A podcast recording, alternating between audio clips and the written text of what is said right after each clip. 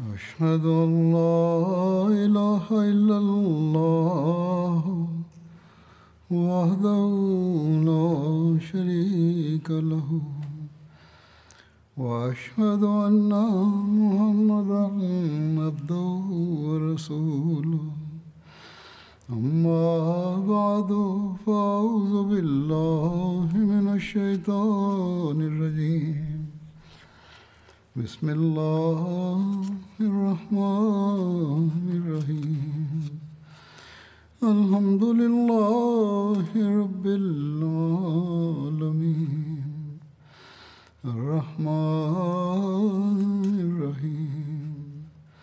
مالك يوم الدين.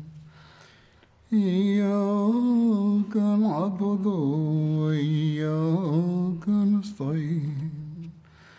اهدنا الصراط المستقيم صراط الذين أنعمت عليهم غير المغضوب عليهم ولا الضالين ഹസ്രത് അബൂബക്കർ സിദ്ദീഖ് റലാഹു അൻഹുവിനെ കുറിച്ചുള്ള സ്മരണയിൽ യമാമ യുദ്ധത്തെക്കുറിച്ചാണ് പരാമർശിച്ചു വന്നിരുന്നത്. തൽസംബന്ധമായി കൂടുതലായി ഇപ്രകാരം വിവരിക്കപ്പെടുന്നു. ഹസ്രത് അബു സയ്യിദ് ഖുദുരി വിവരിക്കുന്നു ഞാൻ അബാദ് ബിൻ ബിഷർ ഇപ്രകാരം പറയുന്നതായി കേട്ടു. അല്ലയോ അബു സയ്യിദ് ഞങ്ങൾ ബുസാഖയിലെ ഉദ്യമം അവസാനിച്ച അന്ന് രാത്രി ആകാശം തുറക്കപ്പെടുകയും പിന്നീട് എനിക്ക് മുന്നിൽ അത് അടക്കപ്പെടുകയും ചെയ്യുന്നതായി എനിക്കൊരു സ്വപ്ന ദർശനമുണ്ടായി ഇതുകൊണ്ടുള്ള ഉദ്ദേശം ഷഹാദത്താകുന്നു. അബു സയ്യിദ് പറയുന്നു ഞാൻ പറഞ്ഞു ഇൻഷാല്ല എന്ത് സംഭവിച്ചാലും അത് ഉത്തമമായിരിക്കും. അദ്ദേഹം പറയുന്നു യമാമയുടെ ദിവസം അദ്ദേഹം അൻസാറുകളെ തങ്ങളുടെ പക്കലേക്ക് മാടി വിളിച്ചു കൊണ്ടിരിക്കുന്നതായി ഞാൻ കാണുകയുണ്ടായി. അന്നേരം നാനൂറ് പടയാളികൾ അങ്ങോട്ടേക്ക് വന്നു. ബറാ ബിൻ മാലിക്കും അബു ദുജാനിയും അബാദ് ബിൻ ബിഷറും അവരിൽ മുൻപന്തിയിലുണ്ടായിരുന്നു. അങ്ങനെ അവരെല്ലാവരും ഉദ്യാന കവാടത്തിൽ പ്രവേശിച്ചു. അബാദ് ബിൻ ബിഷന്റെ ഷഹാദത്തിന് ശേഷം ഞാൻ കണ്ടു അദ്ദേഹത്തിന്റെ മുഖത്ത് വാളുകൊണ്ടുള്ള ധാരാളം മുറിവുകൾ ഉണ്ടായിരുന്നു. അദ്ദേഹത്തിന്റെ ശരീരത്തിലുണ്ടായിരുന്ന ഒരു അടയാളം മുഖേന ഞാൻ അദ്ദേഹത്തെ തിരിച്ചറിഞ്ഞു. പിന്നീട് ഹജരത്ത് ഉമ്മ അമ്മാറയെ സംബന്ധിച്ചുള്ള പരാമർശമാണ് വരുന്നത്. ഇസ്ലാമിക ചരിത്രത്തിലുള്ള വളരെ ധീരയായ വനിതകളിൽപ്പെട്ട ഒരു സഹാബിയ വനിതയായിരുന്നു അവർ. അവരുടെ പൂർണനാമം നുസൈബ ബിന്ദ് കാബ് എന്നായിരുന്നു. അവർ ഓഹദ് യുദ്ധത്തിലും പങ്കെടുക്കുകയുണ്ടായി. വളരെ ധീരതയോടെ അടരാടുകയുണ്ടായി. മുസ്ലിങ്ങൾ വിജയികളായിരുന്ന സമയം വരെ അവർ തുകൽ സഞ്ചിയിൽ വെള്ളം നിറച്ച് ആളുകളെ കുടിപ്പിച്ചുകൊണ്ടിരുന്നു. എന്നാൽ പരാജയം നേരിട്ടപ്പോൾ തിരുനബി സല്ലാഹു അലൈഹി സ്വലമിയുടെ പക്കൽ എത്തുകയും നെഞ്ചു വിരിച്ച് നിൽക്കുകയും ചെയ്തു. നിഷേധികൾ നബി സല്ലാഹു അലൈഹി വസല്ലമയുടെ അടുത്തേക്ക് മുന്നോട്ട് ആഞ്ഞപ്പോൾ അവർ വാളുകൊണ്ടും അമ്പുകൊണ്ടും തടഞ്ഞു. പിന്നീട് തിരുനബി സല്ലാഹു അലൈഹി വസല്ലം സ്വയം ഇങ്ങനെ പറയുകയുണ്ടായി ഉഹദിൽ ഞാൻ അവരെ എന്റെ ഇടതും വലതും അശ്രാന്തം പോരാടിക്കൊണ്ടിരുന്നതായി കണ്ടിരുന്നു. ഇബിനു കമിയ തിരുനബി സല്ലാഹു അലൈഹി വസല്ലമയുടെ പക്കലെത്തിയപ്പോൾ ഉമ്മ അമ്മാറ മുന്നോട്ട് വന്നുകൊണ്ട് അയാളെ തടയുകയും തൽഫലമായി അയാളുടെ വെട്ടിനാൽ ഉമ്മ അമ്മാറയുടെ തോളിൽ ആഴത്തിലുള്ള മുറിവുണ്ടാകുകയും ചെയ്തു. അവരും തിരികെ വാൾ പ്രയോഗിച്ചെങ്കിലും അയാൾ ഇരട്ട പടച്ചട്ട ധരിച്ചതിനാൽ ആ വാൾപ്പയറ്റ് ഫലം കണ്ടില്ല. ഏതായിരുന്നാലും ഇതാണ് ഉമ്മ അമ്മാറയുടെ ചരിത്രപരമായ സ്ഥാനം.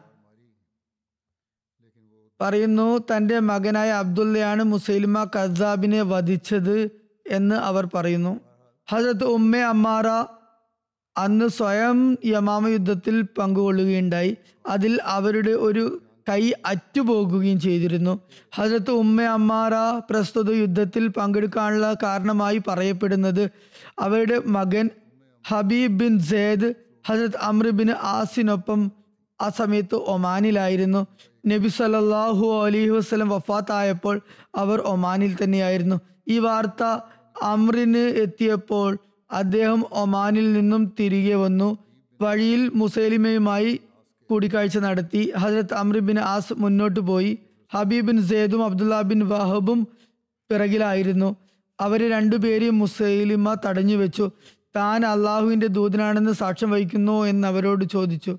അബ്ദുല്ലാ ബിൻ വഹബ് പറഞ്ഞു അതെ. മുസൈലിമ അദ്ദേഹത്തെ ഇരുമ്പു ചങ്ങലയിൽ ബന്ധിക്കുന്നതിനായി കൽപ്പിച്ചു. കാരണം അയാൾക്ക് വിശ്വാസം വന്നില്ല. ജീവൻ രക്ഷിക്കാൻ പറയുന്നതായിരിക്കുമെന്ന് കരുതി. ഏതായാലും പിന്നീട് ഹുബൈബ് ബിൻ സെയ്ദിനോട് താൻ അള്ളാഹുവിന്റെ ദൂതനാണെന്ന് സാക്ഷ്യം വഹിക്കുന്നു എന്ന് ചോദിച്ചു. മുസൈലിമ ചോദിച്ചു തനിക്ക് കേൾക്കാൻ കഴിയുന്നില്ല എന്ന് അദ്ദേഹം മറുപടി പറഞ്ഞു. അയാൾ വീണ്ടും മുഹമ്മദ് സലല്ലാഹു അലിഹി വസ്ലം അള്ളാഹുവിന്റെ ദൂതനാണെന്ന് സാക്ഷ്യം വഹിക്കുന്നു എന്ന് ചോദിച്ചപ്പോൾ അദ്ദേഹം പറഞ്ഞു അതേ തീർച്ചയായും. അദ്ദേഹത്തെ സംബന്ധിച്ച് മുസൈലിമിയുടെ കൽപ്പന പ്രകാരം അദ്ദേഹത്തെ തുണ്ടം തുണ്ടമാക്കുകയുണ്ടായി. താൻ അള്ളാഹുവിന്റെ ദൂതനാണെന്ന് സാക്ഷ്യം വഹിക്കുന്നു എന്ന് അദ്ദേഹത്തോട് ചോദിച്ചപ്പോഴെല്ലാം എനിക്കൊന്നും കേൾക്കാൻ കഴിയുന്നില്ല എന്നായിരുന്നു മറുപടി നൽകിയത്. എന്നാൽ മുഹമ്മദ് സല്ലല്ലാഹു അലിഹി വസ്ലം അള്ളാഹുവിന്റെ തിരുദൂതരാണെന്ന് സാക്ഷ്യം വഹിക്കുന്നുവോ എന്ന് ചോദിക്കുമ്പോഴൊക്കെ തന്നെ അതേ എന്ന് മറുപടി പറഞ്ഞിരുന്നു. ഏതുവരെ എന്നാൽ അയാൾ അദ്ദേഹത്തിന്റെ ശരീരത്തിന്റെ ഓരോരോ ഭാഗവും വെട്ടിമാറ്റുകയുണ്ട് അദ്ദേഹത്തിന്റെ കൈ തോളിൽ നിന്നും അറുത്തു മാറ്റി അദ്ദേഹത്തിന്റെ കാലുകൾ മുട്ടിന് മുകളിൽ വരെ മുറിച്ചു മാറ്റി. പിന്നീട് അദ്ദേഹത്തെ അഗ്നിയിലേക്ക് ഇടുകയുണ്ടായി. ഇതെല്ലാം സംഭവിക്കുമ്പോഴും അദ്ദേഹം തന്റെ വാക്കുകളിൽ നിന്നും ഒരിക്കലും പിറകോട്ട് അടിച്ചില്ല. മുസൈൽമിയും തന്റെ വാക്കിൽ നിന്നും പിന്നോങ്ങിയില്ല പിന്നോക്കം നിന്നില്ല. അവസാനം അദ്ദേഹം അഗ്നിയിൽ ഷഹാദത്ത് വരികയുണ്ടായി. മറ്റൊരു നിവേദനം അനുസരിച്ച് ഹജരത്ത് ഹബീബ് മുസൈൽമയുടെ അടുക്കൽ കത്തുമായി എത്തിയപ്പോഴാണ് അദ്ദേഹത്തിന് ഇത്തരത്തിലുള്ള സംഭവം നേരിട്ടത്. ഓരോ ശരീരഭാഗം മറുത്ത് ഷെയ്താക്കിയത് പിന്നീട് അഗ്നിയിലിട്ട് അദ്ദേഹത്തെ ഷെയ്ദാക്കി ഹജരത് ഉമ്മ അമ്മാരേക്ക് തന്റെ മകന്റെ ഷഹാദത്തിനെ സംബന്ധിച്ചുള്ള വാർത്ത ലഭിച്ചപ്പോൾ താൻ സ്വയം തന്നെ മുസൈലിമിയെ നേരിടുമെന്നും അല്ലെങ്കിൽ അയാളെ കൊല്ല ഒന്നുകിൽ അയാളെ കൊല്ലും അല്ലെങ്കിൽ അള്ളാഹുവിന്റെ മാർഗത്തിൽ സ്വയം ഷഹീദാകും എന്ന് ആണിയിട്ട് പറയുകയുണ്ടായി. ഹജരത് ഖാലിദ് ബിൻ വലീദ് യമാമയിലേക്ക് സൈനത്തെ സജ്ജീകരിച്ചപ്പോൾ ഉമ്മ അമ്മാര ഹജരത് അബൂബക്കർ അലാഹു അനുഹുവിന്റെ സവിധത്തിൽ ഹാജരാകുകയും യുദ്ധത്തിൽ പങ്കെടുക്കുന്നതിനായി അദ്ദേഹത്തിന്റെ അനുമതി തേടുകയും ചെയ്തു. ഹജരത് അബൂബക്കർ റലാഹു അൻഹു ഇപ്രകാരം പറഞ്ഞു താങ്കളെ പോലുള്ള വനിതകൾക്ക് യുദ്ധത്തിനായി പുറപ്പെടുന്നതിൽ നിന്ന് ഒന്നും വിലങ്ങു തട വിലങ്ങു തടിയില്ല. അള്ളാഹുവിന്റെ നാമം ഉദ്ധരി ഉച്ചരിച്ചുകൊണ്ട് പുറപ്പെട്ടാലും. ആ യുദ്ധത്തിൽ അവരുടെ മറ്റൊരു മകനായ അബ്ദുള്ളയും പങ്കെടുത്തിരുന്നു. അവർ പറയുന്നു ഞങ്ങൾ യമാമയിൽ എത്തിയപ്പോൾ ഘോര യുദ്ധം നടന്നു. അൻസാറുകൾ സഹായം ചോദിക്കുകയും മുസ്ലിങ്ങൾ സഹായത്തിനായി എത്തിച്ചേരുകയും ചെയ്തു. ഞങ്ങൾ ഉദ്യാനത്തിന് മുന്നിൽ എത്തിയപ്പോൾ ഉദ്യാനത്തിന്റെ കവാട കവാടത്തിൽ വളരെ ആൾത്തിരക്കുണ്ടായി. ഞങ്ങളുടെ ശത്രുക്കൾ മുസൈലിം ഉണ്ടായിരുന്ന ഉദ്യാനത്തിന്റെ ഭാഗത്തായിരുന്നു നിലകൊണ്ടിരുന്നത്. ഞങ്ങൾ അതിൽ ബലം പ്രയോഗിച്ച് പ്രവേശിച്ചു. അല്പസമയം ഞങ്ങൾ അവരുമായി യുദ്ധം ചെയ്തു. അള്ളാഹു ആണ് അവരെക്കാൾ അധികമായി സ്വയം പ്രതിരോധ നിര തീർത്ത ആരെയും ഞാൻ ഇതുവരെ കണ്ടിരുന്നില്ല. ഞാൻ അള്ളാഹുവിന്റെ ശത്രുവായ മുസൈലിമ്മയെ കണ്ടുപിടിക്കണം എന്ന ലക്ഷ്യവുമായി മുന്നേറി. അയാളെ കണ്ടുകിട്ടുകയാണെങ്കിൽ ഞാൻ അയാളെ ഒരിക്കലും വെറുതെ വിടുന്നതല്ല. അയാളെ കൊല്ലുകയോ അല്ലെങ്കിൽ സ്വയം മരിക്കുകയോ ചെയ്യുന്നതായിരിക്കും എന്ന് ഞാൻ അള്ളാഹുവിനോട് സത്യം ചെയ്തിരുന്നു. ആളുകൾ പരസ്പരം ആക്രമണം തുടങ്ങി അവരുടെ വാളുകൾ പരസ്പരം കൂട്ടിമുട്ടാൻ തുടങ്ങി. തങ്ങളുടെ വാളുകൾ കൊണ്ടുള്ള വെട്ടുകളുടെ ശബ്ദമല്ലാതെ മറ്റൊരു ശബ്ദവും കേൾക്കാൻ പറ്റാത്ത വിധം അവർ ഭദ്രരായിരുന്നു. അവസാനം ഞാൻ അള്ളാഹുവിന്റെ ശത്രുവിനെ കണ്ടുമുട്ടുക തന്നെ ചെയ്തു. ഞാൻ അയാളെ നേരെ ആക്രമിച്ചു. ഒരാൾ എന്റെ മുന്നിലേക്ക് കടന്നു വരികയും എന്റെ കയ്യിൽ വെട്ടുകയും അതിനെ അറുത്തു മാറ്റുകയും ചെയ്തു. അള്ളാഹു ആണ് അയാളുടെ അടുക്കൽ എത്തുന്നതിൽ നിന്നും എന്റെ കാലിടറിയില്ല ആ വൃത്തികെട്ടവനെ സമീപിക്കുന്നതിൽ നിന്നും. അയാൾ മുസ്ലിം അവിടെ വീണു കിടക്കുകയായിരുന്നു. അവിടെ ഞാൻ എന്റെ മകനായ അബ്ദുള്ളയെ കണ്ടു. അവൻ അയാളെ വധിച്ചതായിരുന്നു. മറ്റൊരു നിവേദനം ഇപ്രകാരമാകുന്നു. ഹജരത്ത് ഉമ്മ അമ്മാറ വിവരിക്കുന്നു എന്റെ മകൻ തന്റെ ഒരു വസ്ത്രം കൊണ്ട് സ്വന്തം വാൾ തൊടുക്കുകയായിരുന്നു. നീ മുസൈലിമയെ വധിച്ചോ എന്ന് ഞാൻ ചോദിച്ചപ്പോൾ അവൻ പറഞ്ഞു അതെ മാതാവേ. അപ്പോൾ തന്നെ ഞാൻ അള്ളാഹുവിനെ നന്ദി സൂചകമായി സുജൂത് ചെയ്തു. ഹജരത് ഉമ്മ അമ്മാറ പറയുന്നു അള്ളാഹു ശത്രുക്കളുടെ വേര് അറുത്തിരിക്കുന്നു യുദ്ധം അവസാനിക്കുകയും ഞാൻ എന്റെ വീട്ടിലേക്ക് മടങ്ങുകയും ചെയ്തപ്പോൾ ഹജരത് ഖാലിദ് ബിൻ വലീദ് ഒരു അറബിയായ വൈദ്യനെ എന്റെ അടുക്കലേക്ക് കൊണ്ടുവന്നു. അയാൾ തിളച്ച എണ്ണ കൊണ്ട് എന്നെ ചികിത്സിച്ചു. അള്ളാഹു ആണ് ഈ ചികിത്സ എന്റെ കൈ മുറിക്കുന്നതിനേക്കാൾ കൂടുതൽ അസ- അസഹ്യമായിരുന്നു. അതത് ഖാലിദ് എന്നെ വളരെയധികം ശ്രദ്ധിച്ചിരുന്നു. ഞങ്ങളോട് വളരെ ഔദാര്യപൂർവം പെരുമാറിയിരുന്നു. ഞങ്ങളുടെ അവകാശങ്ങളൊക്കെ നിറവേറ്റിയിരുന്നു. ഞങ്ങളെ സംബന്ധിച്ചുള്ള തിരുനബി സല്ലല്ലാഹു അലൈഹി സ്വലമയുടെ ഒസിയത്ത് എപ്പോഴും പരിഗണിച്ചിരുന്നു. അബാദ് പറയുന്നു ഞാൻ പറഞ്ഞു അല്ലയോ എന്റെ പിതാമഹി യമാമ യുദ്ധത്തിൽ മുറിവേറ്റ മുസ്ലിങ്ങളുടെ എണ്ണം വളരെയധികമായിരുന്നു. അവരോട് അതേക്കുറിച്ച് ചോദിച്ചു. അവർ പറഞ്ഞു അല്ലയോ എന്റെ മകനെ അതെ അള്ളാഹുവിന്റെ ശത്രു വധിക്കപ്പെട്ടു. മുസ്ലിങ്ങൾ എല്ലാവരും തന്നെ മുറിവേറ്റു വരായി തീർന്നു ഞാൻ എന്റെ രണ്ട് സഹോദരന്മാരെയും അവരിൽ ജീവന്റെ തുടിപ്പ് എന്റെ യാതൊരു അവശേഷിപ്പും ഇല്ലാത്ത നിലയിൽ അത്രയും ഗംഭീരമായി പരിക്കേറ്റവരായി കാണുകയുണ്ടായി. ജനങ്ങൾ യമാമയിൽ പതിനഞ്ച് ദിവസം തങ്ങി യുദ്ധം അവസാനിച്ചിരുന്നു. മുറിവേറ്റ കാരണത്താൽ അൻസാറുകളിലും മുഹാജിരങ്ങളിലും നിന്നുമുള്ള വളരെ കുറച്ചു പേർ മാത്രമേ ഹസരത് ഖാലിദിനോടൊപ്പം നമസ്കാരത്തിൽ പങ്കുചേർന്നിരുന്നുള്ളൂ. അവർ പറയുന്നു എനിക്കറിയാം അന്ന് ബനു തേ വളരെയധികം അന്ന് പരീക്ഷണത്തിലകപ്പെട്ടിരുന്നു. അന്ന് അദീബിന് ഹാത്തിമിനെ ഇങ്ങനെ വിളിച്ചു പറയുന്നത് ഞാൻ കേട്ടു. ക്ഷമ കൈക്കൊള്ളുക സഹനം കൈക്കൊള്ളുക. എന്റെ മാതാപിതാക്കൾ നിങ്ങളിൽ തണ്ടമായിരിക്കട്ടെ. എന്റെ മകൻ സെയ്ദ് അന്ന് വളരെ ധീരതയോടെ യുദ്ധം ചെയ്യുകയുണ്ടായി. മറ്റൊരു നിവേദനത്തിൽ ഇങ്ങനെ വന്നിരിക്കുന്നു. യമാമ യുദ്ധത്തിൽ അതത് ഉമ്മയമ്മാരേക്ക് മുറിവേറ്റു. വാളുകൊണ്ടും അമ്പ് കൊണ്ടുമുള്ള പതിനൊന്ന് മുറിവുകളാണ് അവർക്ക് ഏറ്റിരുന്നത്. കൂടാതെ അവരുടെ ഒരു കയ്യും അറ്റുപോയിരുന്നു. ഹസരത് അബൂബക്കർ അവരുടെ വിശേഷങ്ങൾ ആരായുന്നതിനായി ഇടയ്ക്കിടയ്ക്ക് വന്നു. കാബുബിന് ഉജറ അന്ന് രൂക്ഷമായി തന്നെ പൊരുതി. അന്ന് ജനങ്ങൾക്ക് കഠിനമായ പരാജയം ഏറ്റുവാങ്ങേണ്ടി വന്നു. പരാജയം രുചിച്ചുകൊണ്ട് ശത്രുക്കൾ ചിതറിപ്പോയി. അവർ സൈന്യത്തിന്റെ അവസാന ഭാഗത്തേക്കും കടന്നുപോയിരുന്നു. കാബു ഇങ്ങനെ വിളിച്ചു പറഞ്ഞു അല്ലയോ അൻസാർ അല്ലയോ അള്ളാഹുവിന്റെ അൻസാർ റസൂലിന്റെയും അള്ളാഹുവിന്റെയും സഹായത്തിനായി വരിക. ഇങ്ങനെ പറഞ്ഞുകൊണ്ട് അദ്ദേഹം മോക്കം ബിൻ തുഫേലിന്റെ അടുത്തെത്തി. മോക്കം അദ്ദേഹത്തെ ആക്രമിക്കുകയും അദ്ദേഹത്തിന് ഇടത് കൈ ആർത്തു മാറ്റുകയും ചെയ്തു. അള്ളാഹു ആണ് എന്നിട്ടും കാബിന്റെ കാലിടറിയില്ല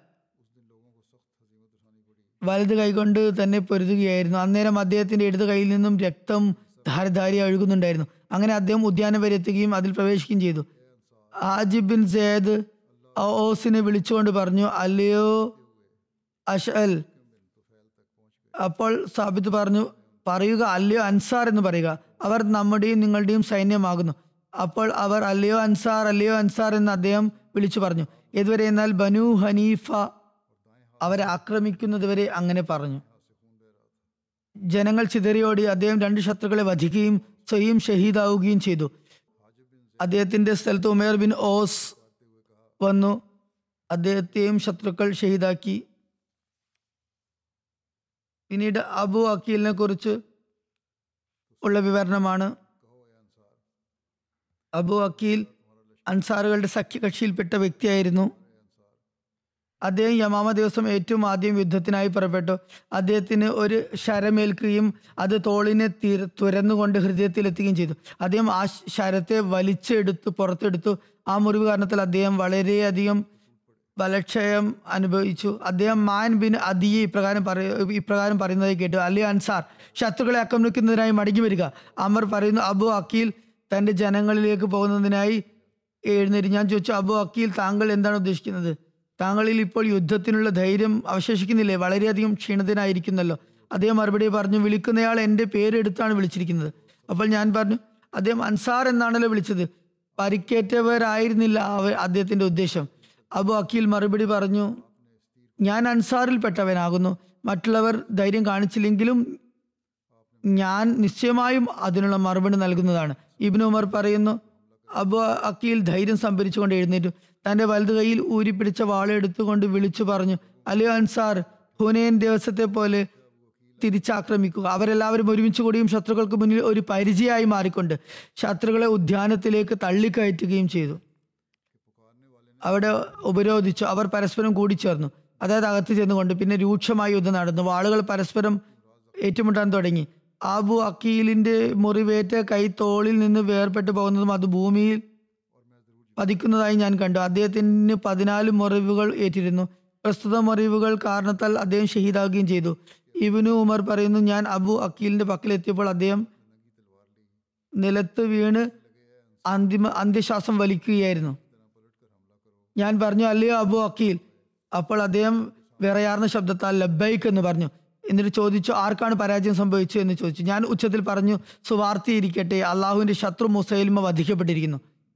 അദ്ദേഹം അലഹമുല്ല എന്ന് പറഞ്ഞുകൊണ്ട് തന്റെ വിരൽ ആകാശത്തേക്ക് ഉയർത്തുകയും അവിടെ ജീവൻ വെടിയുകയും ചെയ്തു. ഇബിൻ ഉമർ പറയുന്നു ഞാൻ എന്റെ പിതാവായ ഹജരത് ഉമറിനെ ഈ എല്ലാ സംഭവങ്ങളും കേൾപ്പിച്ചു. അപ്പോൾ അദ്ദേഹം പറഞ്ഞു അള്ളാഹു അദ്ദേഹത്തിന് മേൽ കരുണ ചൊരിയട്ടെ അദ്ദേഹം എപ്പോഴും ഷഹാദത്തിന് കാക്ഷിച്ചിരുന്നു. എന്റെ അറിവനുസരിച്ച് അദ്ദേഹം തിരുനബി സല്ലാഹു അലൈഹി വസ്ലമയുടെ വളരെ തിരഞ്ഞെടുക്കപ്പെട്ട സഹാബാക്കളിൽപ്പെട്ട വ്യക്തിയും അവരിൽ ആദ്യകാല ഇസ്ലാം സ്വീകരിച്ച വ്യക്തിയുമായിരുന്നു. മുജാബിൻ മുറാറ ബനു അനീഫയുടെ പ്രമാണി മുഖ്യനായിരുന്നു. അദ്ദേഹത്തെക്കുറിച്ച് മുമ്പും പറഞ്ഞതാണ്. അയാൾ ഒരിക്കൽ മാൻ ബിൻ അദിയെക്കുറിച്ച് പരാമർശിച്ചു. അയാൾ റസൂലുല്ലാ സലല്ലാഹു അലൈഹി സ്വലമയുടെ കാലത്ത് എന്റെ അടുത്ത് സ്ഥിരം വരാറുണ്ടായിരുന്നു. കാരണം പണ്ടു തൊട്ടേ ഞാനും അയാളും തമ്മിൽ സൗഹൃദമുണ്ടായിരുന്നു. മുജാബ് പറയുന്നു അബുബക്കറിന്റെ അടുത്ത് യമാമ യുദ്ധം അവസാനിച്ച ശേഷം ഒരു പറ്റം ആളുകളോടൊപ്പം അദ്ദേഹം വന്നു. ഹസരത്ത് അബൂബക്കർ തന്റെ കൂട്ടുകാരോടൊപ്പം ഖബർ സിയാറത്തിനായി പോവുകയായിരുന്നു. ഞാനും അവരോടൊപ്പം ചേർന്നു. അബൂബക്കറും കൂട്ടുകാരും എഴുപത് സഹാബാക്കളുടെ കബറടക്കങ്ങൾ സന്ദർശിക്കുകയുണ്ടായി. ഞാൻ പറഞ്ഞു അല്ലയോ റസൂലിന്റെ ഖലീഫ യമാമ യുദ്ധത്തിൽ പങ്കെടുത്ത സാബാക്കളെക്കാൾ കൂടുതൽ വാൾ പ്രയോഗങ്ങൾക്ക് മുമ്പാകെ സ്ഥിരചിത്തരായി നിലകൊള്ളുന്ന ആരെയും ഞാൻ കണ്ടിട്ടില്ല.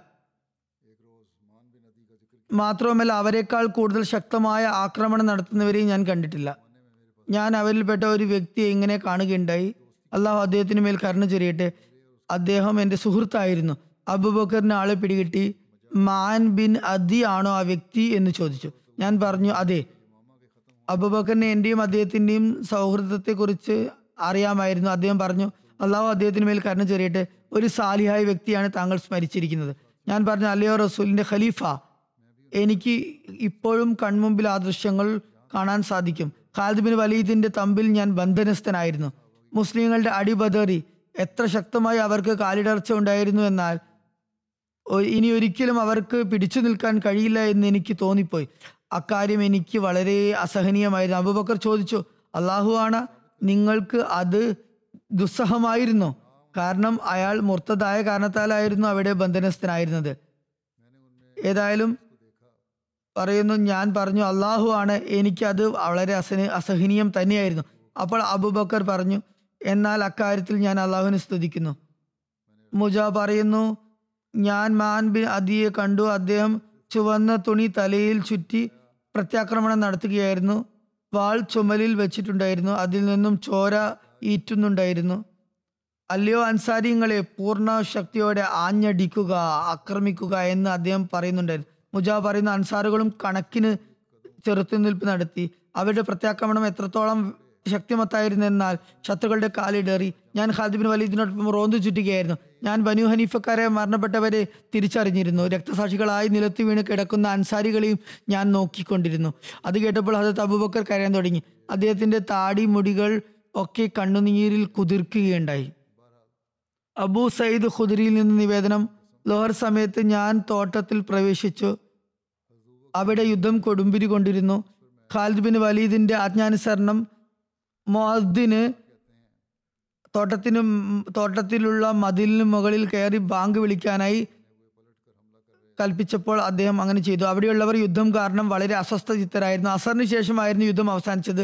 ഖാലിദ് അപ്പോൾ ഞങ്ങൾ ഞങ്ങളെ ലോഹർ അസർ ഒരുമിച്ച് നമസ്കരിപ്പിച്ചു. ശേഷം അദ്ദേഹം വെള്ളം കുടിപ്പിക്കുന്നവരെ മരണാസന്നരായി കിടക്കുന്നവരുടെ അടുത്തേക്ക് അയച്ചു. ഞാനും അവരോടൊപ്പം അവിടെ എത്തി. അബു അക്കീലിനടുത്ത് ഞാൻ എത്തി. അദ്ദേഹത്തിന് പതിനഞ്ച് മുറിവുകൾ ഉണ്ടായിരുന്നു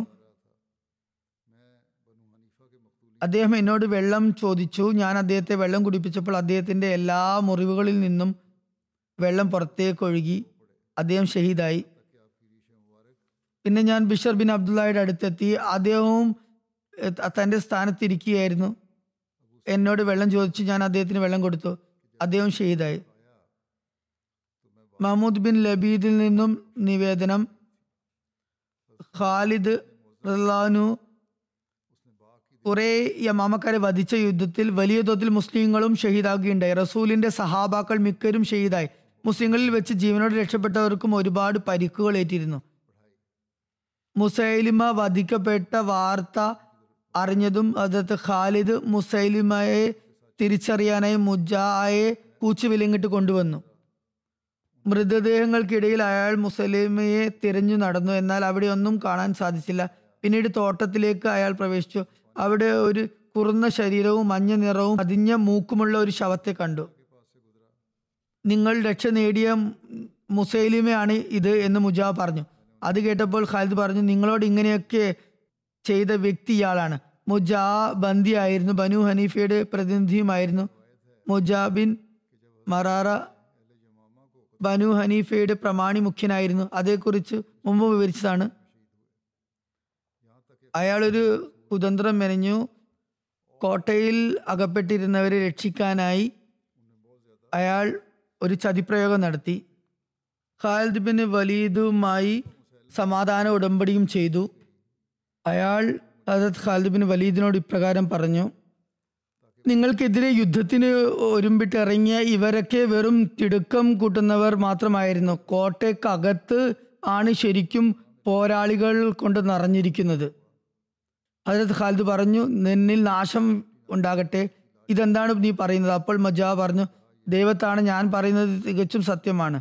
ആകയാൽ എന്റെ പിന്നിലുള്ള എന്റെ സമൂഹവുമായി രഞ്ജിപ്പിൽ ഏർപ്പെടുക. വഞ്ചനയിലൂടെയാണ് ഇതെല്ലാം പറഞ്ഞത്. അത് അക്കാര്യം പിന്നീട് വ്യക്തമാകുന്നതാണ്. ഹജരത് ഖാലിദ് ഈ ഭീകരമായ യുദ്ധം മുസ്ലിങ്ങൾക്ക് വരുത്തിയ ജീവഹാനി നേരിട്ട് കണ്ടതായിരുന്നു.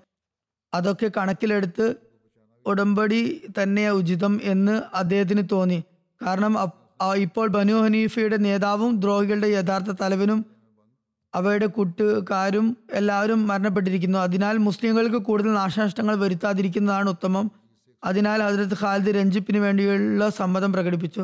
ഹജരത് ഖാലിദിൽ നിന്നും രഞ്ജിപ്പിന് വേണ്ടിയുള്ള ജാമ്യം സ്വീകരിച്ചുകൊണ്ട് മുജാ പറഞ്ഞു ഞാൻ ഇനി അവരുടെ അടുത്ത് പോയി അവരോട് കൂടിയാലോചിക്കാം എന്ന് പറഞ്ഞുകൊണ്ട് അയാൾ അവരുടെ അടുത്തേക്ക് പോയി. എന്നാൽ കോട്ടകളിൽ സ്ത്രീകളും കുട്ടികളും പ്രായം ചെന്നവരും ദുർബലരുമല്ലാതെ മറ്റാരുമില്ലെന്ന് മുജാക്ക് നല്ലപോലെ അറിയാമായിരുന്നു. അയാൾ അവരെ എല്ലാം പടച്ചട്ടകൾ അണിയിച്ചുകൊണ്ട് സ്ത്രീകളോട് പറഞ്ഞു ഞാൻ മടങ്ങി വരുന്നതുവരെ കോട്ടയുടെ മതിലുകളിൽ നിങ്ങൾ കയറി നിൽക്കുക. എന്നിട്ട് അതായത് ഖാലിദ് റല്ലാഹു അനുവിന്റെ അടുത്ത് വന്നുകൊണ്ട് പറഞ്ഞു രഞ്ജിപ്പിനായി ഞാൻ വെച്ച നിബന്ധന ഇവർ സ്വീക സ്വീകരിക്കുന്നില്ല. അതായത് ഖാലിദ് കോട്ടകളിലേക്ക് നോക്കിയപ്പോൾ പടച്ചട്ടകൾ അണിഞ്ഞിരിക്കുന്ന ഒരുപാട് പേരെ കണ്ടു. സ്ത്രീകളെയും മറ്റും അവിടെ പടച്ചട്ട അണിഞ്ഞ് നിൽക്കുന്നത് പുരുഷന്മാരാണെന്ന് തോന്നിച്ചു. ഈ യുദ്ധം ഒരുപാട് നീണ്ടു നിന്നതുകൊണ്ട് മുസ്ലിങ്ങൾക്ക് ഒരുപാട് നാശനഷ്ടങ്ങൾ ഉണ്ടായിരുന്നു. അതുകൊണ്ട് തന്നെ വിജയം കൈവരിച്ച് തിരിച്ചു പോകാനായിരുന്നു മുസ്ലിങ്ങളും ആഗ്രഹിച്ചിരുന്നത്. ഇനി എന്ത് സംഭവിക്കുമെന്ന് അറിയാത്തതിനാൽ അവർ താരതമ്യേന ലളിതമായ നിബന്ധനയിൽ സ്വർണം വെള്ളി ആയുധങ്ങൾ വെള്ളി ആയുധങ്ങൾ അതുപോലെ തടവുകാരിൽ പകുതി എന്നിവയ്ക്ക് പകരമായി അനുരഞ്ജനത്തിൽ ഏർപ്പെട്ടു. പകുതിയിലല്ല നാലിൽ ഒരു ഭാഗത്തിന് പകരമായി രഞ്ജിപ്പിൽ ഏർപ്പെട്ടു എന്നും പറയപ്പെടുന്നുണ്ട്. കോട്ട വാതിലുകൾ തുറക്കപ്പെട്ടപ്പോൾ അതിൽ സ്ത്രീകളും കുട്ടികളും ദുർബലരുമല്ലാതെ മറ്റാരും ഉണ്ടായിരുന്നില്ല അപ്പോൾ ഹസരത് ഖാലിദ് മുജായോട് പറഞ്ഞു നിനക്ക് നാശം സംഭവിക്കട്ടെ നീ എന്നെ വഞ്ചിച്ചിരിക്കുന്നു. അപ്പോൾ മുജാ പറഞ്ഞു ഇവർ എന്റെ സമുദായത്തിലെ ആളുകളാണ്. അവരെ രക്ഷിക്കേണ്ടത് എന്റെ ആവശ്യമായിരുന്നു. എനിക്ക് ഇതല്ലാതെ മറ്റെന്താണ് ചെയ്യാൻ കഴിയുക? അതിനുശേഷം പ്രായപൂർത്തിയായ എല്ലാവരെയും വധിക്കണം എന്ന് പറഞ്ഞുകൊണ്ടുള്ള ഹജരത്ത് അബൂബക്കറിന്റെ കത്ത് ഹജരത്ത് ഖാലിദിന് കിട്ടി. എന്നാൽ ഹജരത്ത് ഖാലിദ് അവരുമായി സന്ധി ചെയ്തതിന് ശേഷമായിരുന്നു ഈ കത്ത് ലഭിച്ചത്. അതിനാൽ അദ്ദേഹം തന്റെ പ്രതിജ്ഞ നിറവേറ്റി വാഗ്ദാനം ലംഘിച്ചില്ല. അവരുടെ ജീവന് സംരക്ഷണം വാഗ്ദാനം ചെയ്തിരുന്നു. അതുകൊണ്ട് തന്നെ ഹജരത് ഖാലിദ് വലീദ് മുസ്ലിങ്ങളുടെ അവസ്ഥയും രഞ്ജിപ്പിന്റെ കാരണവും വ്യക്തമാക്കിക്കൊണ്ട് ഹജരത് അബൂബക്കറിന് ഒരു കത്ത് അയച്ചു അത് വായിച്ച ഹജരത് അബൂബക്കർ സംതൃപ്തനും സന്തോഷവാനുമായി. ഹജരത് ഖാലിദ് സമാധാന ഉടമ്പടി പൂർത്തിയാക്കിയപ്പോൾ കോട്ടകളെ കുറിച്ചുള്ള കൽപ്പനകൾ പുറപ്പെടുവിച്ചു. അതിനാൽ അവിടെ ആളുകളെ നിയമിച്ചു. മുജാ ദേവനാമത്തിൽ സത്യം ചെയ്തു പറഞ്ഞു. ഏതൊക്കെ കാര്യത്തിലാണ് രഞ്ജിപ്പിലെത്തിയത്? അതിൽ നിന്നും ഒരു കാര്യവും താങ്കളിൽ നിന്നും മറച്ചു വെക്കപ്പെടുകയില്ല. ആർക്കെങ്കിലും അങ്ങനെ എന്തെങ്കിലും മറച്ചു വെച്ചതായി കാര്യം അറിയുമെങ്കിൽ അത് ഹരത് ഖാലിദിനെ ബോധിപ്പിക്കുന്നതുമായിരിക്കും.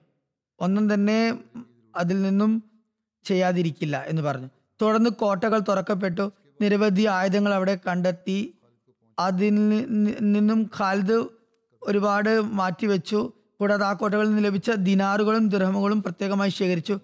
യുദ്ധകവചങ്ങളും ശേഖരിച്ചു. തടവുകാരെ പുറത്തെടുത്ത് രണ്ടായി ഭാജിച്ചു ഭാഗിച്ചു. പിന്നെ യുദ്ധമുതലുകൾക്കായി നുറു നറുക്കെടുപ്പുകൾ നടന്നു. കവചവും വിലങ്ങുകളും സ്വർണവും വെള്ളിയും മറ്റും തൂക്കി ഹോംസ് മാറ്റിവെച്ചു. അതിൽ നാല് ഒരു ഭാഗം ആളുകളിൽ വിതരണം ചെയ്തു. കുതിര സവാരി ചെയ്തവർക്ക് രണ്ട് ഭാഗവും കുതിരയുടെ ഉടമസ്ഥന് ഒരു ഭാഗവും നിശ്ചയിച്ചു. കൂടാതെ അവൽ നിന്നെല്ലാം ഹുംസിൽ നിന്നും മാറ്റിവെച്ചത് ഹജരത് അബൂബക്കർ സിദ്ദീഖ് റല്ലാഹു അൻഹുവിന്റെ സമക്ഷത്തിലേക്ക് അയക്കുകയും ചെയ്തു. ഗനീമത്ത് മുതലിനെ കുറിച്ചാണ് പറയുന്നത്. അതിനുശേഷം ബനു ഹനീഫ ബയത്ത് ചെയ്യാനും മുസൈൽമയുടെ പ്രവാചകത്വവാദവുമായി അവർക്ക് ഒരു ബന്ധവുമില്ല എന്ന് പ്രകടിപ്പിക്കുവാനുമായി ഒരുമിച്ച് കൂടി. അവരെല്ലാവരും ഹജരത് ഖാലിദ് ബിൻ അടുക്കിലേക്ക് കൊണ്ടുവരപ്പെട്ടു. അവർ അവിടെ ഭയത്ത് ചെയ്യുകയും വീണ്ടും ഇസ്ലാം ആശ്ലേഷിച്ചതായി വിളംബരപ്പെടുത്തുകയും ചെയ്തു. ഹജരത് ഖാലിദ് വലീദ് അതിലൊരു പ്രതിനിധി സംഘത്തെ ഹജരത് അബൂബക്കർ സിദ്ദീഖിന്റെ അടുക്കലേക്ക് മദീനയിലേക്ക് അയച്ചു. അവർ ഹജരത് അബൂബക്കർ സിദ്ദീഖ് റല്ലാഹു അൻഹുവിന്റെ അടുത്തെത്തിയപ്പോൾ അദ്ദേഹം വളരെ ആശ്ചര്യം പ്രകടിപ്പിച്ചുകൊണ്ട് പറഞ്ഞു ഹജരത് അബൂബക്കർ പറയുകയാണ് ആശ്ചര്യം പ്രകടിപ്പിച്ചു. നിങ്ങൾ മുസൈലിമയുടെ കെണിയിൽ എങ്ങനെ പെട്ടു? എങ്ങനെ നിങ്ങൾ വഴി പോയി അപ്പോൾ അവർ മറുപടി പറഞ്ഞു അല്ലയോ ഖലീഫ റസൂൽ ഞങ്ങളുടെ അവസ്ഥയെക്കുറിച്ച് താങ്കൾക്ക് നന്നായി അറിയാം. മുസൈലിമക്ക് സ്വയമോ അയാളുടെ ബന്ധുക്കൾക്കോ സമുദായത്തിനോ യാതൊരു പ്രയോജനവും അതുകൊണ്ട് ഉണ്ടായില്ല. ഹജരത് അബൂബക്കർ സിദ്ദീഖിന്റെ ഒരു സ്വപ്നത്തെ കുറിച്ചാണ് ഇനി വിവരിക്കുന്നത്. ഹജരത് അബൂബക്കർ സിദ്ദീഖ് ഹജരത് ഖാലിദിനെ യമാമയിലേക്ക് പറഞ്ഞയച്ചപ്പോൾ അദ്ദേഹം ഒരു സ്വപ്നത്തിൽ ഇപ്രകാരം കണ്ടു. അദ്ദേഹത്തിന് ഹജർ എന്നൊരു പ്രദേശമുണ്ട്. അവിടെ നിന്നും കുറച്ച് ഈത്തപ്പഴം കൊണ്ടുവന്നു. അദ്ദേഹം അതിൽ നിന്ന് ഒരു ഈത്തപ്പഴം എടുത്തു കഴിച്ചു. അപ്പോൾ അത് കുരുവാണെന്ന് അദ്ദേഹത്തിന് മനസ്സിലായി. ഈത്തപ്പഴത്തിന്റെ രൂപത്തിലുള്ള കഠിനമേറിയ ഒരു കുരുവായിരുന്നു. അത് ഈത്തപ്പഴമായിരുന്നില്ല. കുറച്ചു നേരം ചവച്ച ശേഷം അദ്ദേഹം അത് വലിച്ചെറിഞ്ഞു. ഹജത് അബൂബക്കർ സിദ്ദീഖ് സ്വപ്നത്തിൽ കണ്ട കാര്യത്തെക്കുറിച്ച് ഇപ്രകാരം വ്യാഖ്യാനിച്ചു. അതത് ഖാലിദിന് യമാമക്കാരിൽ നിന്നും കഠിനമായ എതിർപ്പ് നേരിടേണ്ടി വരും എന്നാൽ അള്ളാഹു അദ്ദേഹത്തിന്റെ കൈകളിൽ തീർച്ചയായും വിജയം നൽകുന്നതാണ്. ഹജ്രത് അബൂബക്കർ സിദ്ദീഖ് റലാഹുൻഹു യമാമയിൽ നിന്നും വരുന്ന വാർത്തകൾക്കായി ആകാംക്ഷയോടെ കാത്തിരിക്കുമായിരുന്നു. ഹജത്ത് ഖാലിദിന്റെ ഭാഗത്തു നിന്നും ഏതെങ്കിലും സന്ദേശവാഹകൻ വരുമ്പോഴൊക്കെ തന്നെ അദ്ദേഹം പെട്ടെന്ന് തന്നെ വാർത്തകൾ സ്വീകരിക്കുമായിരുന്നു. ഒരു ദിവസം ഹസരത്ത് അബൂബക്കർ ഉച്ച വെയിലിൽ ചൂടത്ത് പുറപ്പെട്ടു. മദീനയിൽ നിന്ന് മൂന്ന് മൈൽ അകലെയുള്ള സറാർ എന്ന സ്ഥലത്തേക്ക് പോകണമെന്നായിരുന്നു അദ്ദേഹം ഉദ്ദേശിച്ചിരുന്നത്. അദ്ദേഹത്തോടൊപ്പം ഹസരത്ത് ഉമർ അത് Sayyid bin Sayyid Tulha Talha bin ഉബൈദുള്ളയും കൂടാതെ മുഹാജിരങ്ങളുടെയും മത്സരങ്ങളുടെ ഒരു കൂട്ടം ആളുകളുണ്ടായിരുന്നു ഹജരത്ത് ഖാലിദ് അയച്ച അബു ഖൈസമ്മ നജാരി ഹജരത്ത് അബൂബക്കർ ലാൻഹുവിന് കാണാനിടയായി. അദ്ദേഹത്തെ കണ്ടപ്പോൾ ഹജരത്ത് അബൂബക്കർ പറഞ്ഞു അബു ഖൈസമ്മ എന്താണ് വാർത്ത കൊണ്ടുവന്നിരിക്കുന്നത്? അപ്പോൾ അദ്ദേഹം പറഞ്ഞു അല്ലേ ഖലീഫ റസൂൽ? സന്തോഷ വാർത്തയാണുള്ളത്. അള്ളാഹു നമുക്ക് യമാമക്ക് മേൽ വിജയം നൽകിയിരിക്കുന്നു. നിവേദകൻ പറയുന്ന ഹജരത്ത് അബൂബക്കർ സിദ്ദീഖ് അള്ളാഹു അപ്പം തന്നെ സുജൂത് ചെയ്തു. അബു ഖേസമ പറഞ്ഞു അങ്ങയുടെ പേരിൽ ഹജരത്ത് ഖാലിദ് അള്ളാഹുവിന്റെ ഒരു കത്ത് ഉണ്ട് അത് സ്വീകരിച്ചാലും? അതായത് അബൂബക്കറും കൂട്ടരും അള്ളാഹുവിനെ ശ്രദ്ധിച്ചു എന്നിട്ട് അദ്ദേഹം പറഞ്ഞു യുദ്ധത്തെക്കുറിച്ചും അത് എങ്ങനെ നടന്നുവെന്നും എന്നോട് പറയുക. ഖാലിദ് എന്താണ് ചെയ്തതെന്നും അദ്ദേഹം എങ്ങനെയാണ് തന്റെ കൂട്ടാളികളെ അണിനിരത്തിയതെന്നും സൈനിക ക്രമീകരണം നടത്തിയെന്നും മുസ്ലിങ്ങൾക്ക് എങ്ങനെയെല്ലാം പരാജയങ്ങൾ ഏൽക്കേണ്ടി വന്നു എന്നുമെല്ലാം അതുപോലെ അവരിൽ ആരൊക്കെയാണ് ഷഹീദായത് എന്നും എല്ലാം അബു കൈസമ പറഞ്ഞു. ഹജത് അബൂബക് സിദ്ദീഖ് അള്ളാഹുൻഹു ഇന്നാലില്ലാഹി വൈ ഇന്നാ ഇലേഹി രാജീവൻ എന്ന് ചൊല്ലിക്കൊണ്ട് അവർക്ക് ദൈവകാരുണ്യത്തിന് വേണ്ടി ദുവാ ചെയ്തു. അബു ഖൈസമ വീണ്ടും പറഞ്ഞു തുടങ്ങി അല്ലയോ ഖലീഫയോ റസൂൽ സല്ലാ അലൈഹി വസല്ലം ഞങ്ങൾ അനറബികളാണ് ഞങ്ങൾ കാട്ടറബികളാണ്. അവർ ഞങ്ങളെ തോൽപ്പിച്ചു. ഞങ്ങൾ ഇഷ്ടപ്പെടാത്തത് ഞങ്ങളോട് അവർ ചെയ്തു. അതിനുശേഷം അള്ളാഹു അവരുടെ മേൽ ഞങ്ങൾക്ക് വിജയം നൽകി. അത് അബൂബക്കർ സിദ്ദിഖ് അള്ളാഹു റളിയല്ലാഹു പറഞ്ഞു. ഞാൻ സ്വപ്നത്തിൽ കണ്ടത് വളരെ അനിഷ്ടകരമായിരുന്നു. ഖാലിദിന് വളരെ ഘോരമായ യുദ്ധം നേരിടേണ്ടി വരുമെന്ന ചിന്ത അപ്പോൾ തന്നെ എന്റെ മനസ്സിൽ ഉദിച്ചു. ഒരുപക്ഷെ ഖാലിദ് അവരുമായി സന്ധി ചെയ്തില്ലായിരുന്നുവെങ്കിൽ അവരെ വാളിന്റെ മുനയിൽ നിർത്തിയിരുന്നെങ്കിൽ എന്ന് ഞാൻ ആഗ്രഹിച്ചിരുന്നു. ഈ ശ്രോതാക്കൾക്ക് ശേഷം യമാമക്കാർക്ക് ജീവിക്കാൻ എന്ത് അവകാശമാണുള്ളത്? അവരുടെ അതായത് ഈ മുസൈൽമ കസാബ് കാരണം ആണ് ഇത് പറഞ്ഞത്.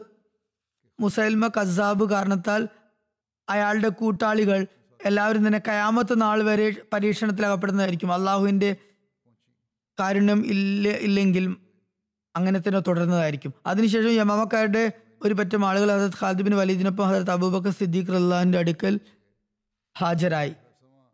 വധിക്കപ്പെട്ടവരുടെ എണ്ണത്തെക്കുറിച്ച് പറയപ്പെടുന്നത് ഈ യുദ്ധത്തിൽ കൊല്ലപ്പെട്ട മുർത്തദ്ദീങ്ങളുടെ എണ്ണം പതിനായിരത്തോളം വരും എന്നാണ്. മറ്റൊരു നിവേദനം അനുസരിച്ച് ഇരുപത്തി ഒന്നായിരം എന്നും പറയപ്പെടുന്നുണ്ട്.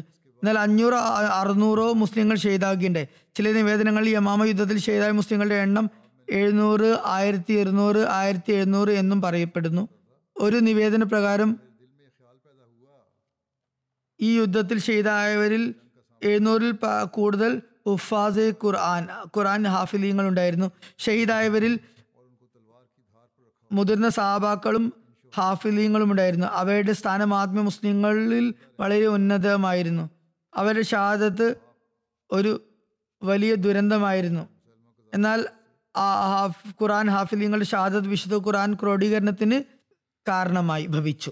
ശ്രോതാക്കളിൽ പ്രസിദ്ധരായ സഹാബാക്കളും ഉണ്ടായിരുന്നു അതിപ്രകാരമാണ് ഹസരത് സെയ്ദ് ബിൻ ഖിതാബ് ഹസരത് അബു ഹുസൈഫ ബിൻ റബിയ അത് Salim Maula Abi Hudhaifa. Abu Hudhaifa സ്വതന്ത്രനാക്കിയ അടിമയാണിത്. ഹസരത് ഖാലിദ് ബിൻ അസീദ് ഹസരത് അഹക്കം ബിൻ സയ്യിദ് ഹസരത് തുഫേൽ ബിൻ അമ്ര ദോസി ഹസരത് ജുബൈർ ബിൻ അവാമിന്റെ സഹോദരൻ ഹസരത് സായി ബിൻ അവാം ഹസരത് Abdullah bin Haris bin Qais ഹസരത് അബാദ് ബിൻ ഹാരിസ് ഹസരത് അബാദ് ബിൻ ബിഷർ ഹസരത് മാലിക് ബിൻ ഔസ് ഹസരത് സുറാഖ ബിൻ കാബ് ഹജത് മാൻ ബിൻ അദി ഖത്തീബ് റസൂൽ സല്ലല്ലാഹു അലൈഹി വസല്ലം ഹജത് Sabit bin Qais bin Shammas ഹജത് Abu Dujana അതുപോലെ കബയുടെ വിശ്വാസികളുടെ നേതാവായിരുന്ന അബ്ദുള്ള ബിൻ അബി സുലൂലിന്റെ സത്യവിശ്വാസിയായ പുത്രൻ ഹജത് അബ്ദുള്ള ബിൻ അബ്ദുള്ളയും ഹജത് യസീദ് ബിൻ സാബിദ് ഖസ്രജിയും ചില ചരിത്രകാരന്മാരുടെ അഭിപ്രായം അനുസരിച്ച് യമാമ യുദ്ധം റബി അവൽ പന്ത്രണ്ട് ഹിജ്രിയിലാണ് നടന്നത്. എന്നാൽ ചിലരുടെ അഭിപ്രായം പതിനൊന്ന് ഹിജ്രിയുടെ അവസാനത്തിലാണ് അത് അരങ്ങേറിയതെന്നാണ്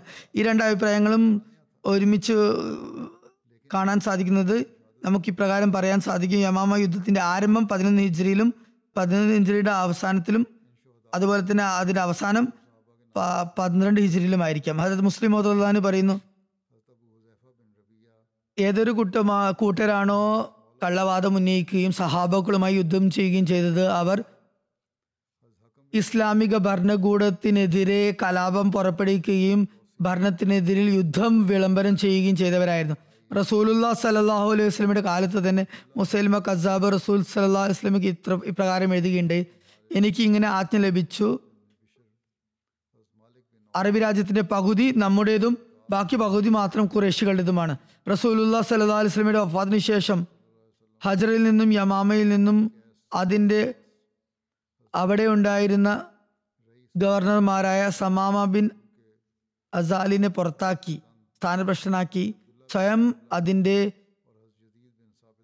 ഭരണം കയ്യേറുകയും ചെയ്തുകൊണ്ട് മുസ്ലിങ്ങളെ ആക്രമിക്കുകയുണ്ടായി.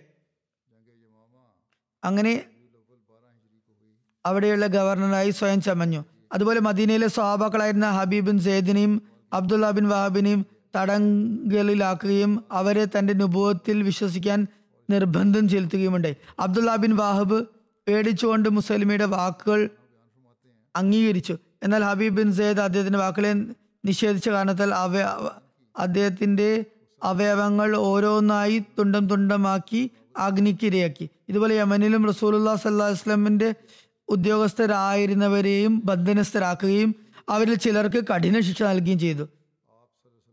തബരി ചരിത്രകാരൻ എഴുതുന്നു. അസ്വദാൻസിയും പ്രക്ഷോഭം ഉയർത്തിയ ആളായിരുന്നു. റസൂലുല്ലാ സല്ലാസ്ലം നിയമിച്ചിരുന്ന ഭരണാധികാരികളെ ബുദ്ധിമുട്ടുകയും അവരിൽ നിന്നും സക്കാത്ത് പിടിച്ചു പറിക്കാൻ കൽപ്പന നൽകുകയും ചെയ്ത ആ വ്യക്തിയായിരുന്നു. റസൂലുല്ലാ സല്ലാഹു വസ്ലം സനയിൽ നിയമിച്ചിരുന്ന ഉദ്യോഗസ്ഥൻ ഷാർ ബിൻ ബാസാനിനെയും ആക്രമിക്കുകയുണ്ടായി. വളരെയധികം മുസ്ലിങ്ങളെ വധിക്കുകയും കൊള്ളയടിക്കുകയും ഗവർണറെ വധിക്കുകയും അദ്ദേഹത്തിന്റെ മുസ്ലിം ഭാര്യയെ നിർബന്ധിച്ച് നിക്കാഹ് ചെയ്യുകയുമുണ്ടായി. ബനു നജ്രാനും രാജ്യദ്രോഹം പ്രവർത്തിച്ചു. അവരും അസ്വദ് അൻസിയുടെ കൂടെ നിന്നു. സാബിമാരെ ഉമർ ബിൻ ഹസ്മീനെയും ഖാലിദ് ബിൻ സയ്യിദിനെയും നാടുകടത്തുകയുണ്ടായി ഈ സംഭവങ്ങളിൽ നിന്നുമൊക്കെ തന്നെ വ്യക്തമാകുന്നത് റസൂലുല്ലാ സല്ലാസ്ലമിയുടെ ഉമ്മത്തിൽ നിന്നും കള്ള പ്രവാചകത്വവാദം ഉന്നയിച്ചവരെയോട് അതുപോലെ റസൂല്ലാ സ്വലമിയുടെ ദീനിന്റെ പ്രചാരമാണെന്ന വാദ വാദം പുറപ്പെടുവിച്ചവരുടെ ആ കാരണങ്ങൾ കൊണ്ടായിരുന്നില്ല അവരെ നേരി സഹാബാക്കൾ നേരിട്ടിരുന്നത്.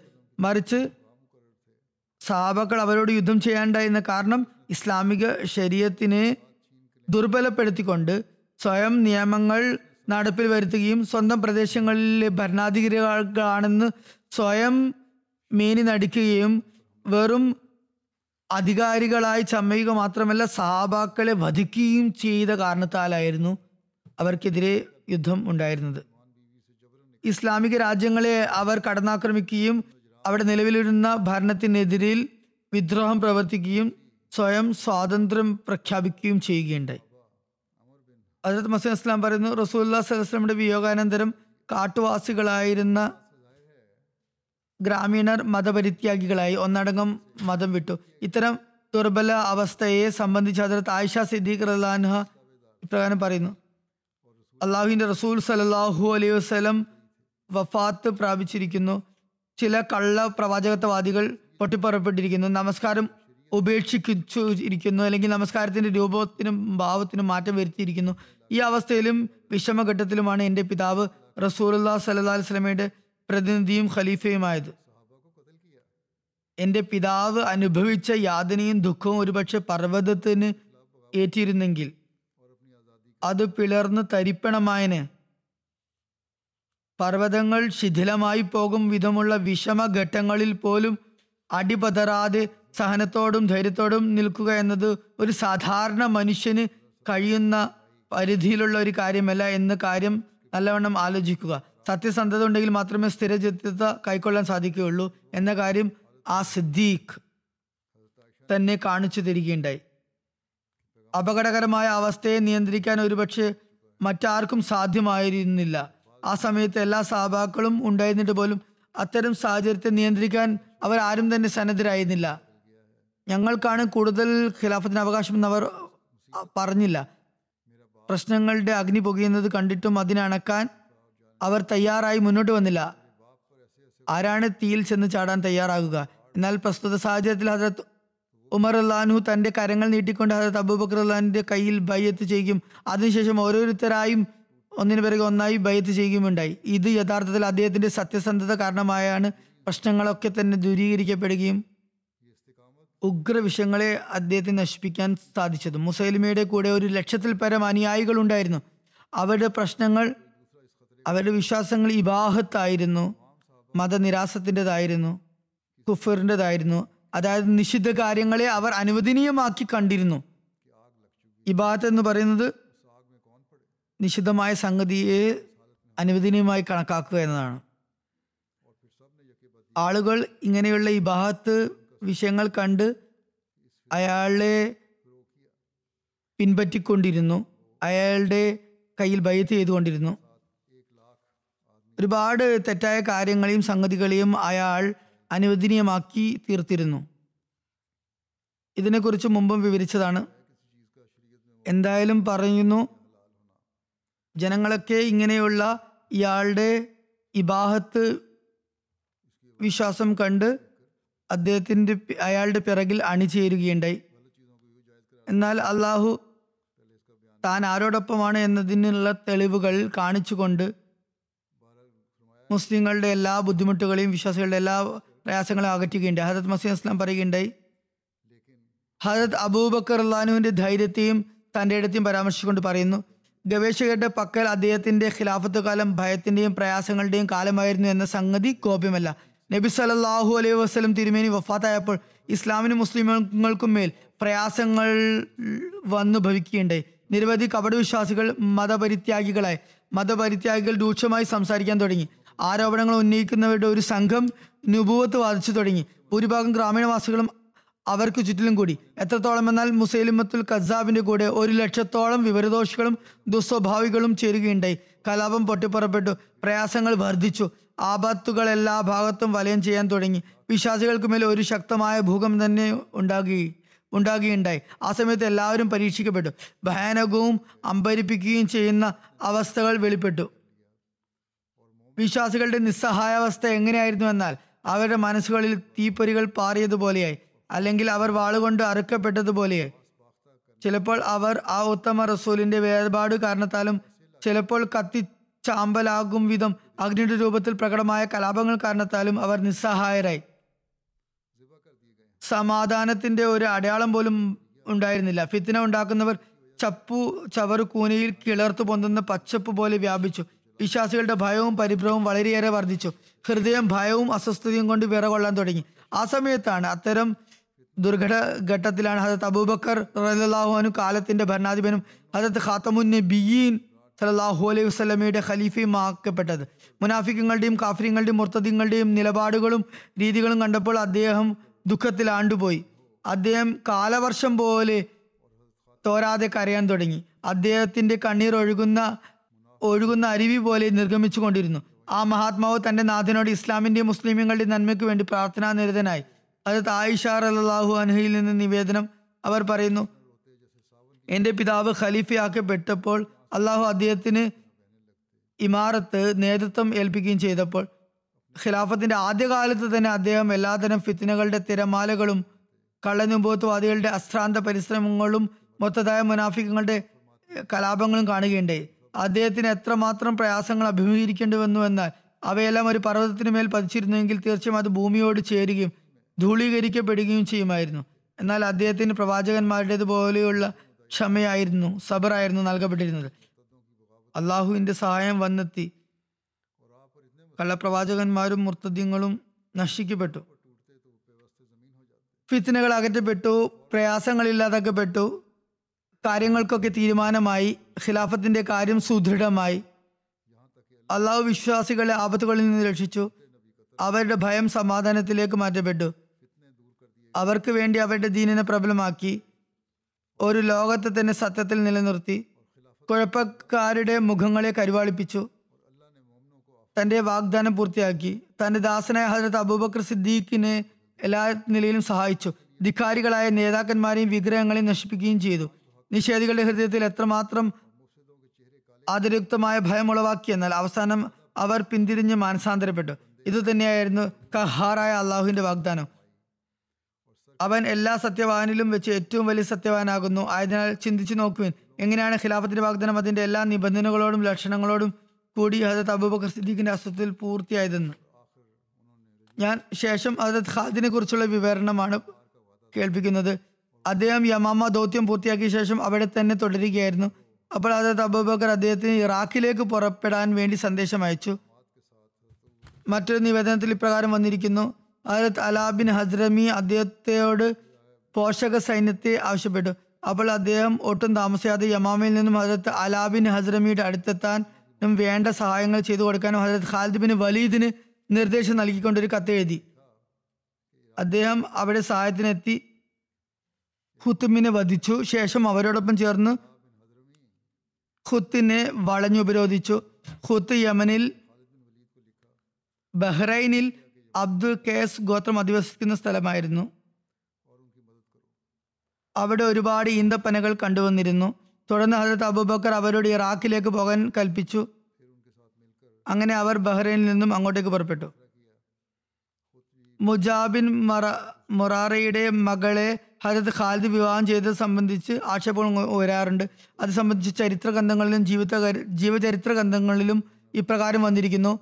യമാമ യുദ്ധത്തിന് പരിസമാപ്തി വന്ന ശേഷം ബനു ഹനീഫയിലെ ജീവനോട് അവശേഷിച്ച ആളുകളുമായി രഞ്ജിപ്പിന്റെ ഉടമ്പടി നടക്കുകയും ചെയ്ത ശേഷം ഹജരത് ഖാലിദ് ബിൻ വലീദിന്റെ വിവാഹം നടക്കുകയുണ്ടായി.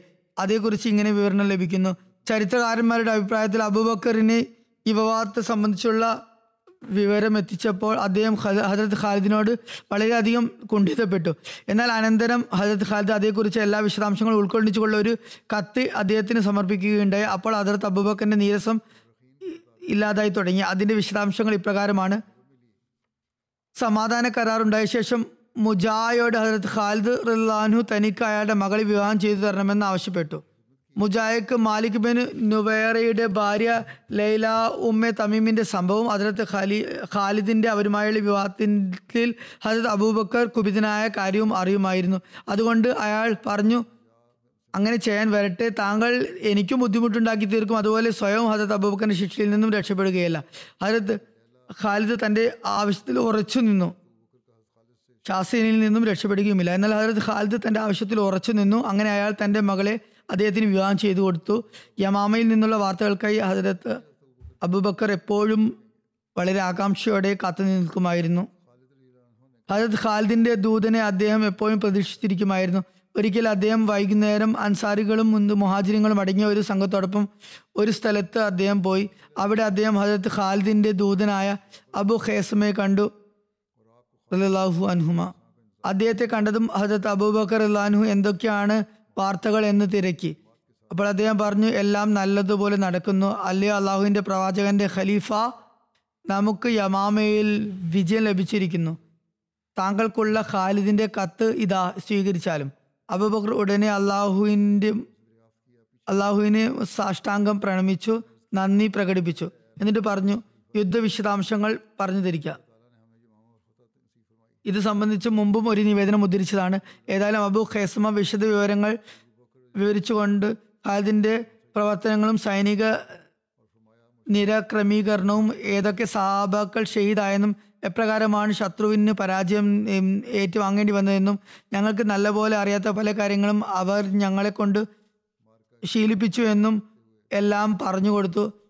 അതുപോലെ അതായത് ഖാലിദിന്റെ വിവാഹം സംബന്ധിച്ചും പറഞ്ഞു കൊടുത്തു. അത് കേട്ടപ്പോൾ ഹസരത്ത് അബൂബക്കർ സിദ്ദീഖ് റല്ലാഹു ഹസരത്ത് ഖാലിദ് റല്ലാഹു അനുഹുവിന് ഇപ്രകാരം കത്തെഴുതി. അല്ലയോ ഉമ്മേ ഖാലിദിന്റെ മകനെ നിനക്ക് ഇപ്പോൾ സ്ത്രീകളെ വിവാഹം കഴിക്കാനാണോ തിടുക്കം? നിന്റെ മുറ്റത്ത് ആയിരത്തി ഇരുന്നൂറ് മുസ്ലിങ്ങളുടെ രക്തം ഉണങ്ങിയിട്ട് പോലുമില്ല.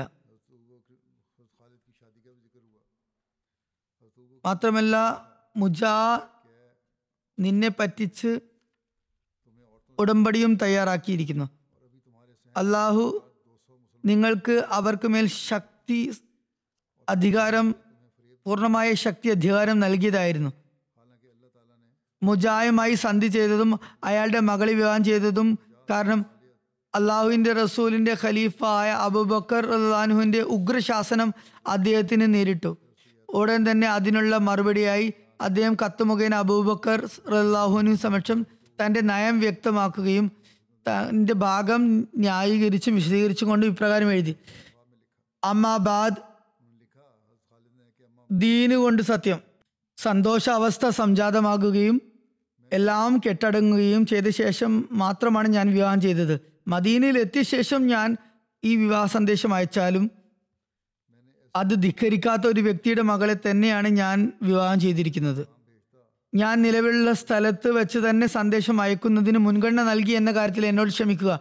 ദീനും ദുനിയാവും വെച്ച് നോക്കുമ്പോൾ ഈ വിവാഹം താങ്കൾക്ക് അനിഷ്ടകരമാണെങ്കിൽ ഞാൻ താങ്കളുടെ ഇഷ്ടം പൂർത്തിയാക്കാൻ തയ്യാറാണ്. വധിക്കപ്പെട്ടവരുടെ അനുശോചനമാണ് വിഷയമെങ്കിൽ എനിക്ക് പറയാനുള്ളത് വിഷമിച്ചതുകൊണ്ട് സങ്കടപ്പെട്ടുകൊണ്ട് ആരെയെങ്കിലും ജീവനോടെ നിലനിർത്താൻ പറ്റുമെങ്കിൽ അല്ലെങ്കിൽ മരിച്ചവരെ തിരിച്ചു കൊണ്ടുവരാൻ പറ്റുമെങ്കിൽ എനിക്കുണ്ടായ സങ്കട ദുഃഖങ്ങൾ കാരണം അങ്ങനെ ആളുകൾ ഇന്നും ജീവനോടെ ഇരിക്കുകയും മൃതർ ജീവിതത്തിലേക്ക് തിരിച്ചു വരികയും ചെയ്തതിന് അത്രത്തോളം ഞാൻ ദുഃഖം സഹിച്ചിട്ടുണ്ട്. ജീവിതത്തെക്കുറിച്ച് ഹതാശനായ പോലെയും മരണം ഉറപ്പിച്ച പോലെയുമാണ് ഞാൻ യുദ്ധം നയിച്ചത്. മുജായയുടെ വഞ്ചനയെക്കുറിച്ച് പറയുകയാണെങ്കിൽ എന്റെ അഭിപ്രായത്തിൽ ഞാൻ തെറ്റൊന്നും ചെയ്തിട്ടില്ല. എന്നാൽ എനിക്ക് അദൃശ്യജ്ഞാനം ഒന്നുമില്ല എന്തു തന്നെയായാലും ഒടുവിൽ അള്ളാഹു മുസ്ലിങ്ങൾക്ക് നന്മ തന്നെയാണ് വരുത്തിയിരിക്കുന്നത്. അവരെ ഭൂമിക്ക് അനന്തരാവകാശികളാക്കിയിരിക്കുന്നു. മുത്തക്കിങ്ങൾക്കാണ് ശുഭപര്യവസാനം ഉണ്ടാകുക ഹജരത്ത് അബൂബക്കറിന് ഈ കത്ത് ലഭിച്ചപ്പോൾ അദ്ദേഹത്തിന്റെ കോപം തണുത്തു. ആ കത്ത് കൊണ്ടുവന്ന ഖുറേഷി സംഘം ഖാലിദിന് വേണ്ടി ക്ഷമാപണം നടത്തുകയും ഹജത് അബൂബക്കർ റഹ്ലാനു പറഞ്ഞു ശരി നിങ്ങൾ പറയുന്നത് സത്യമാണ്. അങ്ങനെ അദ്ദേഹം ഖാലിദിന്റെ വിശദീകരണവും ക്ഷമാപണവും സ്വീകരിച്ചു. ഇൻഷാല്ല ബാക്കിയുള്ള ഭാഗം പിന്നീട് വിവരിക്കുന്നതായിരിക്കും. ഇവിടെ എന്തായാലും മുർത്തദ്യങ്ങളുടെ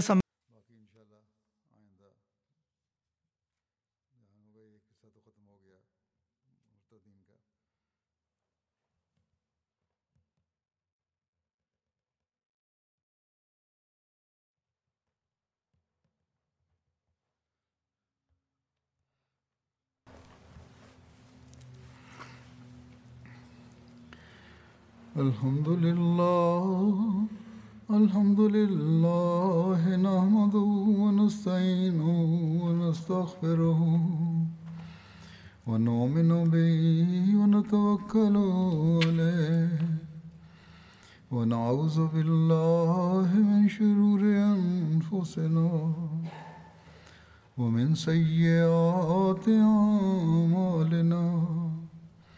من يهده الله فلا مضل له ومن يضلل فلا هادي له ونشهد ان لا اله الا الله ونشهد ان محمدا عبده ورسوله عباد الله رحمكم الله إن الله يأمر بالعدل واللسان وإيتاء ذي القربى وينهى عن الفحشاء والمنكر والبغي يعظكم لعلكم تذكرون اذكروا الله يذكركم وادعوه يستجب لكم ولذكر الله أكبر.